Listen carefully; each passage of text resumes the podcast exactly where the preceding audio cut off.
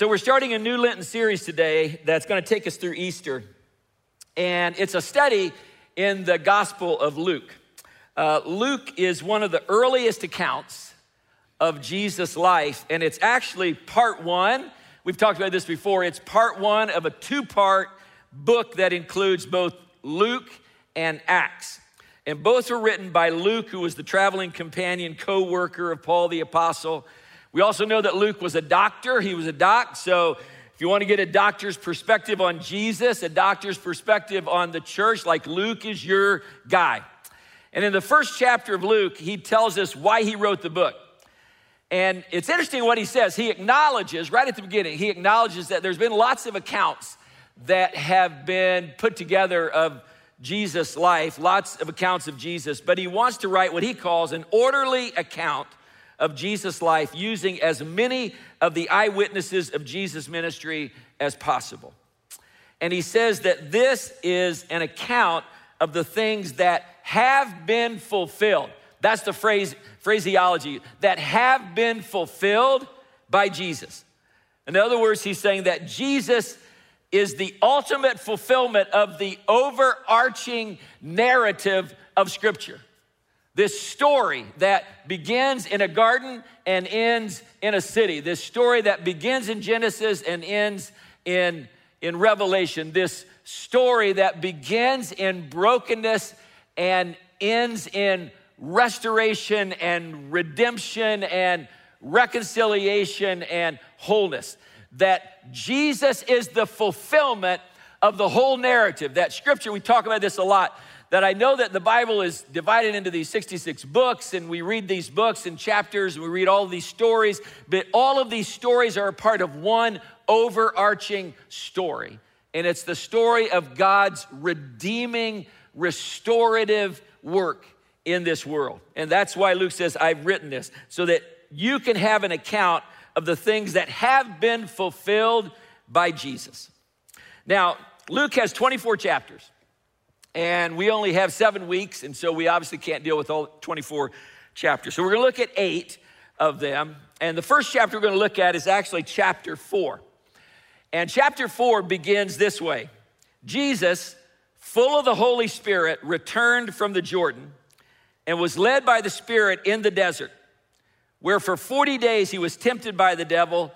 He ate nothing during those days, and at the end of them, he was hungry. Now, there are three things I want you to notice here. First of all, I want you to notice that Jesus was filled with the Holy Spirit, Luke says that he was empowered by the Holy Spirit, he was guided by the Holy Spirit, that he was energized by the Holy Spirit, that he was being led by the Holy Spirit, that the Holy Spirit had fallen on him. Like, that's the first thing I want you to notice. Second thing I want you to notice is that Luke says that Jesus has just returned from somewhere. He has just returned from the Jordan. And what he's talking about is Jesus' baptism, where Jesus was baptized by John the Baptist. And we read about that in chapter three, one chapter earlier. Before we get to chapter four, this is what we read. When all the people were being baptized, Jesus was baptized too. And as he was praying, heaven was opened, and the Holy Spirit descended on Jesus in bodily form. That must have been wild, like a dove. And a voice, this must have been wild, and a voice came from heaven You are my son, whom I love, and with you I am well pleased. What an incredible Holy Spirit moment. The Holy Spirit of God falls on Jesus, and the Holy Spirit physically manifests itself in the form of a dove, and then a voice booms out from heaven that apparently everyone can hear because Luke is reporting on it this voice booms out from heaven that everyone can hear and says, You are my son, and I love you, and I'm well pleased with you. Now, I'm just gonna guess, just gonna go out on a limb here and just guess that whatever Holy Spirit moments that you've had in your life, however powerful they have been, and I know that that for some of us, we have experienced some really powerful Holy Spirit moments. They have not included doves and the voice of God speaking loudly so that every person could hear it. That's an incredibly powerful manifestation of the Holy Spirit. Thirdly, I want you to notice that almost immediately after all this happens to Jesus, he is led by the Spirit of God, the same Spirit of God that fell on him when he was baptized in the midst of that incredible celebration. He is led by the Spirit of God in the desert where he is tempted by the devil for 40 days.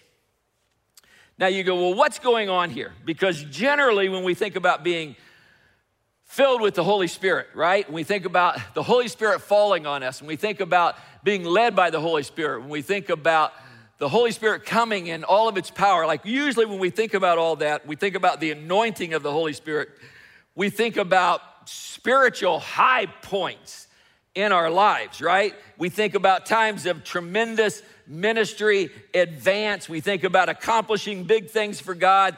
We usually, when we think about the power of the Holy Spirit and the Holy Spirit being on someone, generally, generally, what goes to our mind is not times of profound temptation. In fact, it's during those times that we tend to wonder if we even have the Holy Spirit in our lives. It's usually when we're dealing with temptation, it's usually when we're dealing with struggle, it's usually when we're dealing with difficult stuff in our lives that we're going, God, are you here or not? Is the power of the Holy Spirit present in my life or not? Like we begin to wonder about the presence of the Holy Spirit. So, why would the Holy Spirit, you ask, why would the Holy Spirit lead Jesus into the desert?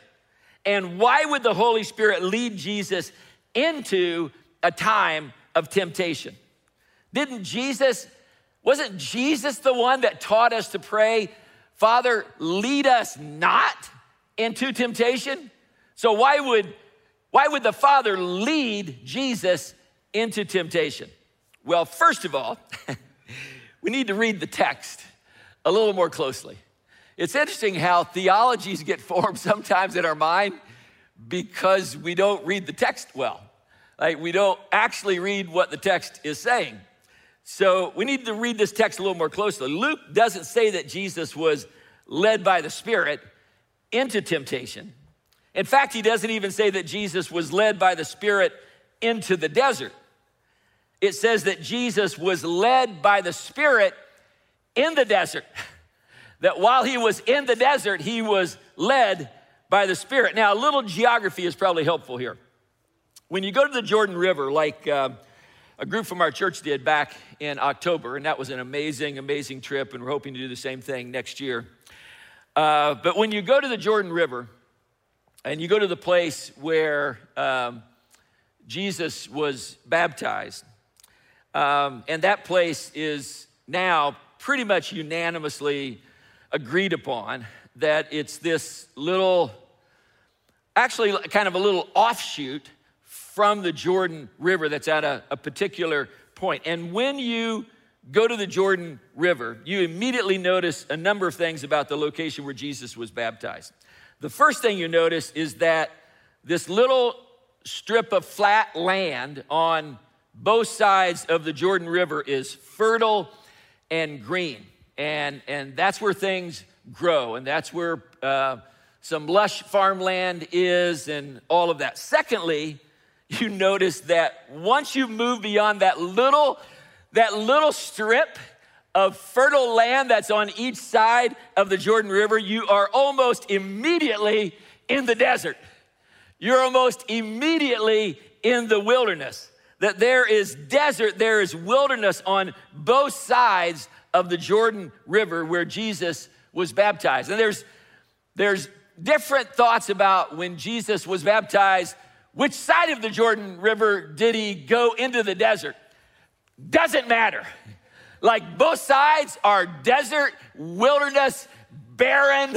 Like when we were in them, it was like, I'm glad I'm in a bus that's air conditioned and I have a bottle of water with me. Like it is barren, barren looking on both sides when you move past that little, that little strip that's just by the Jordan River.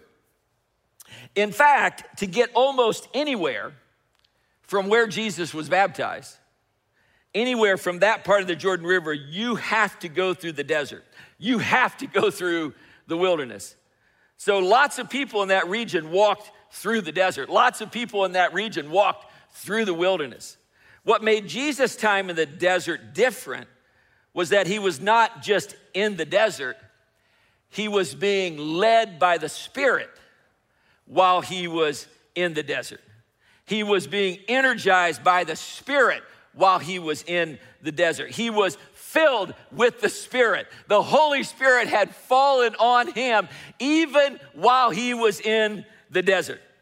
And that's so important for us to understand because this side of heaven, and we talk about this a lot, I know this side of heaven, there are always going to be deserts that we find ourselves walking through. Like life is filled with deserts. Life is filled with wilderness experiences. Everyone walks through the desert. Everyone goes through dry seasons. Everything, everyone deals with tough stuff. That's just life this side of heaven. The question is not, will you go through the desert? Yes, you will. And maybe some of you are going through it right now. The question is, will you allow yourself to be led by the Spirit while you're in the desert?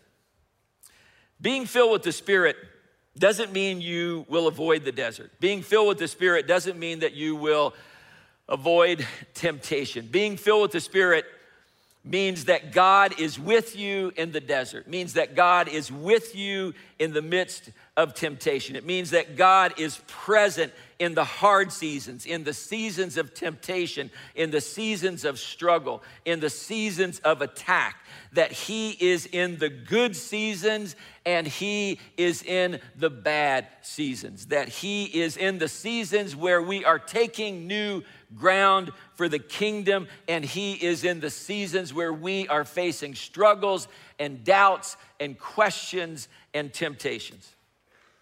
It's interesting because sometimes I've heard this even preached that it kind of gives the sense that Jesus went into the desert to duke it out with, with the, the, the devil. Like it was like, it was like mano y mano, and it was Jesus going, I'm gonna go in and, and kick his tail. Like uh, that, uh, I caught myself. You know, that's good. I know I'm being recorded, okay?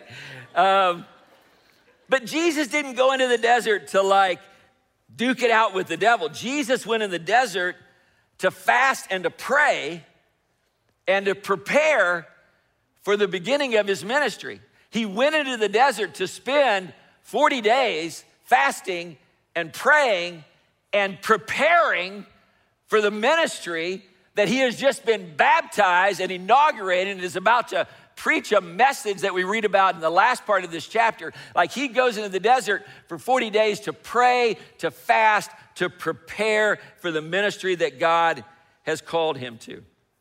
And while Jesus is in the desert, fasting, praying, it's while he's there that the devil seizes on that as an opportunity.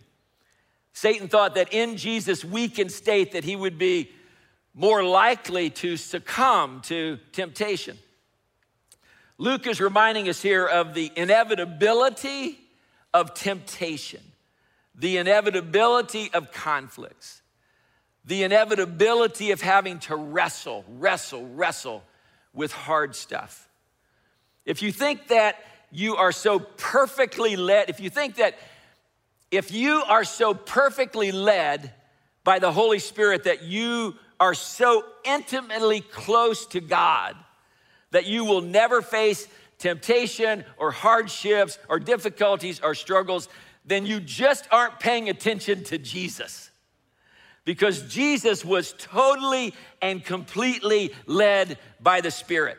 In fact, he and the Spirit were one, and yet Jesus faced profound temptation and would continue to do so.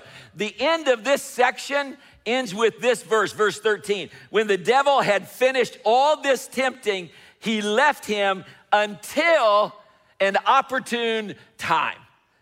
In other words, I'm coming back. Like, even though you are filled with the Spirit, even though you and the Spirit are one, don't think that I'm not going to continue my attacks upon you. Temptation is inevitable. Tough times are inevitable. Struggles are inevitable. Seasons in the desert, seasons of spiritual dryness are inevitable, even for those who are filled with the Spirit, even with those who are led by the Spirit. So, how does Satan tempt Jesus? Well, he doesn't take Jesus to the red light district, right? He doesn't he doesn't say, hey, let's go get drunk, you know. Uh, he doesn't do that. Satan is not asking Jesus to break one of the Ten Commandments. That's not what he does. He's not asking him to lie or steal or commit some kind of sexual sin. He doesn't do any of that. He's not telling Jesus that he wants him to do any bad things. In fact, just the opposite. He tempts Jesus with good things. He starts with bread. This is what we're told. The devil said to him, If you are the Son of God, tell this stone to become bread. And Jesus answered, It is written, man does not live on bread alone. Now, nothing bad about bread. Like, bread is a good thing. Bread gives us nutrition, bread brings nourishment to the body. But Jesus, remember, Jesus is on a 40 day fast, preparing him for ministry, preparing him to go to the cross, preparing him to do what he came to earth to do. And Satan wants him to break his fast. Satan wants him to get off mission. Satan wants him to forget why he's here. Satan wants Jesus to lose his focus because Satan knows that if this mission is successful, it will mean his ultimate defeat. So he tempts Jesus to turn the stone into bread and to break his fast. And Jesus responds always with all of these by quoting scripture. In this case, he responds by quoting a passage from Deuteronomy 8. It is written, Man does not live on bread alone. In other words, Jesus is saying, I'm hungrier for God than I am for food. I'm hungry for food because I'm on this fast, but I'm hungrier for God than I am for food. And so I'm not going to allow my hunger for food, which is typically a good thing, to be hungry for food. I'm not going to allow my hunger for food to become more important than my hunger for God. I'm not going to let this good thing become more important than God. Second thing Satan tempts Jesus with is power. It says this the devil led him up to a high place and showed him in an instant all the kingdoms of the world. And he said, This is so presumptuous, right? Just like, wow, this is so presumptuous on the part of Satan. He said, I will give you all, he's talking to the King of Kings and the Lord of Lords. Like the whole universe is him. He created the whole universe. Satan knows he created the whole universe. He's not naive to all of that. But in this moment of weakness, right, where he perceived weakness on the part of Jesus, he says, I'll give you all their authority and splendor, for it has been given to me, and I can give it to anyone I want to. So if you worship me, It'll all be yours. And Jesus answered, It is written, worship the Lord your God and serve him only. Now, there's nothing inherently wrong with power. Like, power can be used to help people, power can be used to right wrongs in the world, power can be used to fight against injustice. Power can be a really, really good thing, it can be used for good. And Jesus Think about it Jesus was meant to have power. He is the King of Kings and the Lord of Lords. Like he was meant to have power. But Satan is offering power that requires Jesus to turn his back on the Father. He's offering power that becomes more important than God. And Jesus responds again by quoting a passage, this time from Deuteronomy 6. It says, It is written, Worship the Lord your God and serve him only. In other words, Jesus is saying, I'm not going to allow the pursuit of power to become more important to me than God. In fact, I'm willing to lay down my power and go to the cross in order to accomplish my divine mission in the world. And then the last thing that Satan tempts Jesus with is the opportunity for God to do something special. The opportunity for God to do something miraculous. The opportunity for God to show up and show off, like all of that. The opportunity to do something miraculous. It says the devil led Jesus to Jerusalem and he had him stand on the highest point of the temple. If you're the Son of God, he said, throw yourself down from here. For it is written, He will command His angels concerning you to guard you carefully. Even Satan knows scripture and sometimes uses it incorrectly. And they will lift you up in their hands so that you will not strike your foot against a stone. And Jesus answered, It says, it is written, it says, and he quotes Deuteronomy 6 again. It is written, it is said, do not put the Lord your God to the test. Now, again, there is nothing wrong with God doing miraculous things. God is a God of miracles. Can I get an amen for that? God is a God of miracles. I've experienced the miraculous work of God in my life. So many of you have experienced the miraculous work of God in your life. But God's miraculous activity in our lives is always for a purpose. It's to give us a glimpse of the kingdom of God in all of its fullness. is to give us a glimpse of what is to come in all of its fullness. And Satan is just wanting Jesus to get his heavenly father to do a trick. He's trying to get Jesus to value God's miraculous activity more than he values God. To value the Father's miraculous activity more than he values the Father. And Jesus responds by quoting again another pa- passage from Deuteronomy 6 Do not put the Lord your God to the test. In other words, Jesus is saying, I'm not going to make what God can do for me more important than my relationship with the Father. I'm not going to make what the Father can do for me more important than the relationship with the Father. Satan is tempting Jesus the same way he often tempts us. Not with bad things. I mean, sometimes he tempts us with bad things. But oftentimes he tempts us with good things. Satan wants good things to become God things in our lives. Satan wants good things in our lives to become more important to us than God. That was his strategy with Jesus, and that is so often his strategy with us.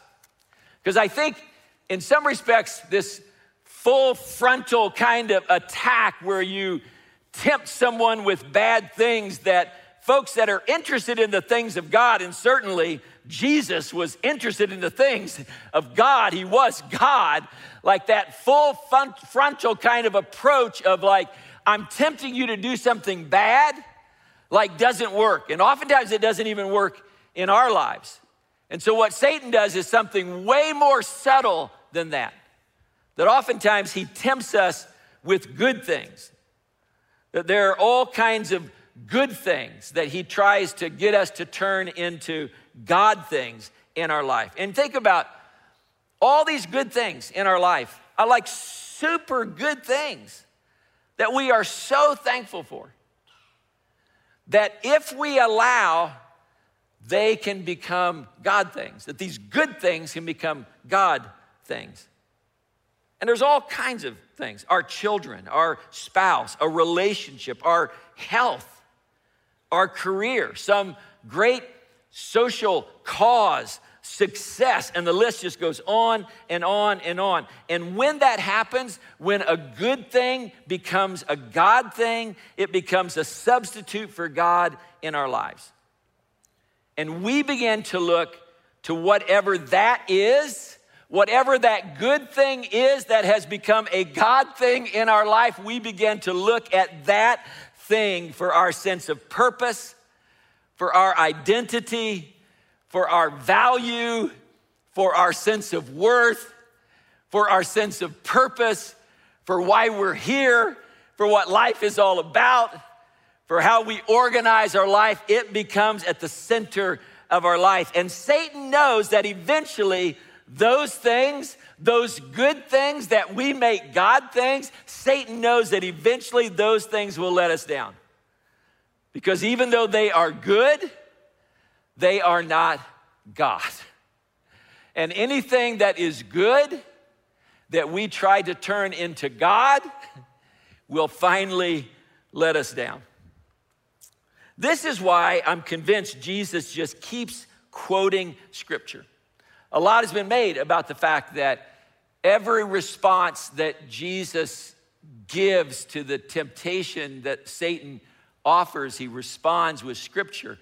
And, and sometimes I've heard that talked about, and it's almost like it's almost like people view that in like a magical sense, like, you know, the way to like ward off the work of the enemy in our lives is just put a bunch of Bibles around you, you know, or get them all over the house, just like everywhere, just word of God, word of God, word of God, word of God, or or just, you know, just whatever it is. Like we we almost turn it into kind of this kind of magical thing. But I really believe that the reason that Jesus keeps quoting scripture because scripture is the truth that drowns out the lies of the enemy. Like scripture is the truth that drowns out the lies of the enemy. Satan is always bombarding us with lies. And it's a one two punch. it's a one two punch. And, and this is what I mean by that that when we are tempted, like when he is tempting us, when we are experiencing temptation, his lies are don't worry, don't worry, it'll be okay. It's not a big deal. This is actually a good thing. This is, you'll love this. This will be good for your life. Like your life will be better because of, like, that's, those are the lies that he tells us over and over and over again. Then, the minute that we give into temptation, his lies change. And the enemy goes from temptation to accusation. And his accusations are filled with even bigger lies. You're not worthy. Look at what a failure you are. You'll never get past this. You'll never get beyond this. This is going to define you. This is going to leave a stain that will never go away. You are unredeemable. This cannot be redeemed. This cannot be restored. This is who you are then the minute we give into temptation, those are the lies that we begin to hear. It's this one two punch temptation and accusation. Temptation and then accusation. Temptation and then accusation. Temptation and then accusation.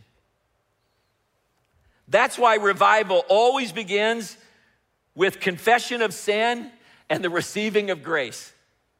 It always does outward revival, revival in our hearts, whatever it is, like it always begins with confession of sin and the receiving of grace. Like Jesus, here's where I failed. Here's where I've blown it. Here's where I know my life has not reflected your best for me. And I confess it. I repent of it. I name it. I get honest about it. And then and then and then we hear the words of grace. By the blood of Jesus, you are forgiven. By the blood of Jesus, you are forgiven. Confession and repentance, and then the words of grace. Confession and repentance, and then the words of grace. Confession and repentance, and then the words of grace. Do you need to hear the words of grace today? And if you do, I just want to invite you together at this altar. We talked last week about the fact that we don't have a formal altar here at the church, but I think God is making the front of our sanctuary an altar unto Him. And if you need to hear the words of grace today, then I invite you to gather at the altar while we worship together as a church. You can kneel, you can stand, you can take whatever posture you want to take. You can stay until the service is done. You can stay after the service. You can stay for a moment, whatever it is. Just come in a spirit of humility, acknowledging to Jesus where you have failed. Maybe it's something recent, maybe it's something you're going through right now. Maybe it's something from years ago. Maybe it's something good that you have turned into God. Maybe it's a good thing that you have turned into a God thing. Something really, really good in your life that you have made the center of your life. Maybe it's just the sin of trying to be your own Savior, trying to somehow earn your way into heaven, somehow be good enough to God. Like, whatever it is, whatever it is, just come and, and just between you and Jesus, just confess it and repent of it and receive the words of grace by the blood of Jesus. By the blood of Jesus by the blood of Jesus, you are forgiven. And we're going to worship as you respond to God's Spirit at work in your life. And, uh, and then at, at some point, I'm going to come back up and I want to, I, you have heard the words of grace. And as you kneel before the Lord or stand before the Lord, you can, in your mind, recite the words of grace. But sometimes it is just powerful to just hear the words of grace. Like sometimes we just need another person to speak the words of grace over us. And I want to speak the words of grace over you today. I want us to hear out loud the words of grace. And then we'll just continue to worship and, and uh, celebrate who God is and what He has done for us. God, in this sacred moment, we pray the same prayer we prayed at the beginning of this message that we would not get in the way. Now, sometimes the things that you want us to experience that we are the ones that get in the way of experiencing that. And sometimes, many times, maybe often, maybe most of the time, it's us getting in the way of ourselves. It's us keeping you from doing what you want to do in our lives. And so, Lord, we just come before you today. We just acknowledge where we acknowledge where we struggle, we acknowledge where we have failed. We confess that to you, we repent of that to you. We want to hear today the words of grace that set us free the words of grace that allow us to move on, the words of grace that allow us to experience your spirit in all in all of its fullness. May we hear the words of grace today. In the name of Jesus, in the name of Jesus, we pray.